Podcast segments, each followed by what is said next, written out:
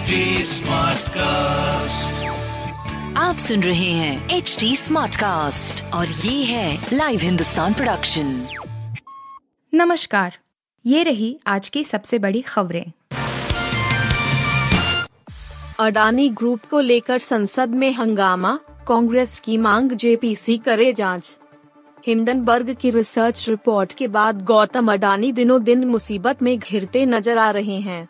Adani group के गिरते stock और एफपीओ की वापसी को लेकर विपक्ष भी हमलावर है और इस मामले की जाँच करवाने की मांग कर रहा है। अडानी ग्रुप ने बुधवार को अचानक ही अडानी इंटरप्राइजेज के एफपीओ को कैंसिल करने का ऐलान कर दिया था। वहीं फोर्ब्स की रिपोर्ट में कहा गया है कि गौतम अडानी खुद अपने एफपीओ में बड़ा दांव लगा रहे थे। गुरुवार को विपक्षी दलों ने बैठक की और इसके बाद संसदीय पैनल या फिर सुप्रीम कोर्ट से नियुक्त कमेटी द्वारा गौतम अडानी के खिलाफ लगने वाले फ्रॉड के आरोपों की जाँच करवाने की मांग की है। हंगामे की बीच संसद की कार्यवाही कल यानी शुक्रवार तक के लिए स्थगित कर दी गई। ताइवान के पास पोजीशन लेगी अमेरिकी सेना, चीन से बढ़ जाएगा तनाव। अमेरिका और चीन के बीच ताइवान को लेकर तनातनी के हालात लंबे समय से बने हुए हैं। हाल ही में अमेरिकी एयरफोर्स के सीनियर जनरल ने दावा किया कि दो साल के बाद दोनों देशों में भीषण युद्ध होगा। इस आशंका से तनाव की स्थिति में और इजाफा हो गया है। इस बीच, अमेरिकी मरीन कॉर्प्स यूनिट्स ताइवान के पास पोजीशन लेने जा रही है।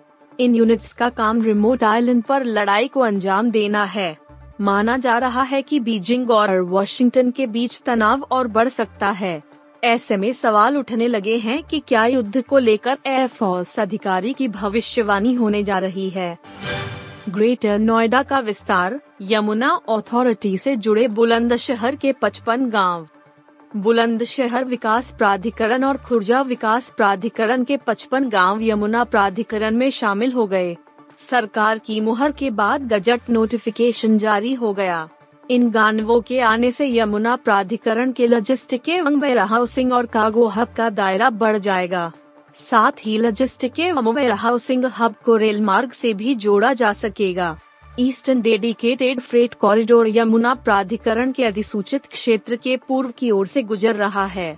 इसका समीपवर्ती बिंदु चोला रेलवे स्टेशन है। जेवर एयरपोर्ट में कार्गो और ईस्टर्न फ्रेट कॉरिडोर बन रहा है। इससे प्राधिकरण के पूर्वी क्षेत्र में लॉजिस्टिक तथा एयर हाउसिंग क्षेत्र में प्रबल संभावनाएँ हैं। पाकिस्तानी सेना और इसी ने ही कराया पेशावर में खूंखार हमला, लग रहे हैं आरोप। पेशावर के पुलिस लाइन की मस्जिद में हुए भीषण आतंकी हमले में क्या पाक सेना और आईएसआई का हाथ था? यह सवाल इसलिए उठ रहा है क्योंकि पाकिस्तानी सेना के पूर्व अफसर retired major general Adil Raja ने ऐसे ही आरोप लगाए हैं। आदिल राजा ने कहा कि यह हमला जिस मस्जिद में हुआ था वह बहुस्तरीय सुरक्षा वाली है। ऐसे में यह हमला शक पैदा करता है। उन्होंने कहा कि मैंने पुलिस कर्मियों से बात की तो उन्होंने कहा कि सरकार चाहती है कि चुनाव टाल दिए जाएँ, इसलिए इस तरह के हमले कराए जा रहे हैं। उन्होंने कहा कि यही वजह है कि सोमवार को पेशावर में अटैक होता है और फिर अगले दिन ही पंजाब के मियावाली में हमला हो जाता है। पाक में बन रहा पाकिजा का रीमेक मीना कुमारी का रोल करेगी पाकिस्तानी अदाकारा। सत्तर के दशक की क्लासिक और हिंदी सिनेमा की सबसे यादगार फ़िल्मों में से एक पाकिजा के रीमेक की तैयारी पाकिस्तान में हो रही है। इसमें पाकिस्तानी अदाकार मीरा जी लेजेंडरी एक्ट्रेस मीना कुमारी वाला किरदार निभाएँगी। पाकिजा की स्क्रिप्ट मीना कुमारी के पति कमाल अमरोही ने लिखी थी और उन्होंने ही इसे डायरेक्ट और प्रोड्यूस भी किया था। फ़िल्म में मीना कुमारी के अलावा अशोक कुमार, नादिरा और राजकुमार भी लीड रोल में थे। पाकिजा अपने दौर की बहुत बड़ी फ़िल्म थी और 1956 में काम शुरू होने के बाद इसके बनने 16 साल का लंबा वक्त लगा था। आप सुन रहे थे हिंदुस्तान का डेली न्यूज़ रैप, जो एच टी स्मार्ट कास्ट की एक बीटा संस्करण का हिस्सा है।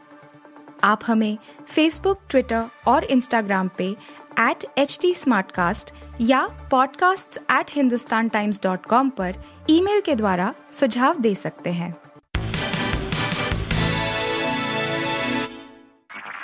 आप सुन रहे हैं एच डी स्मार्ट कास्ट और ये था live Hindustan production HD Smartcast.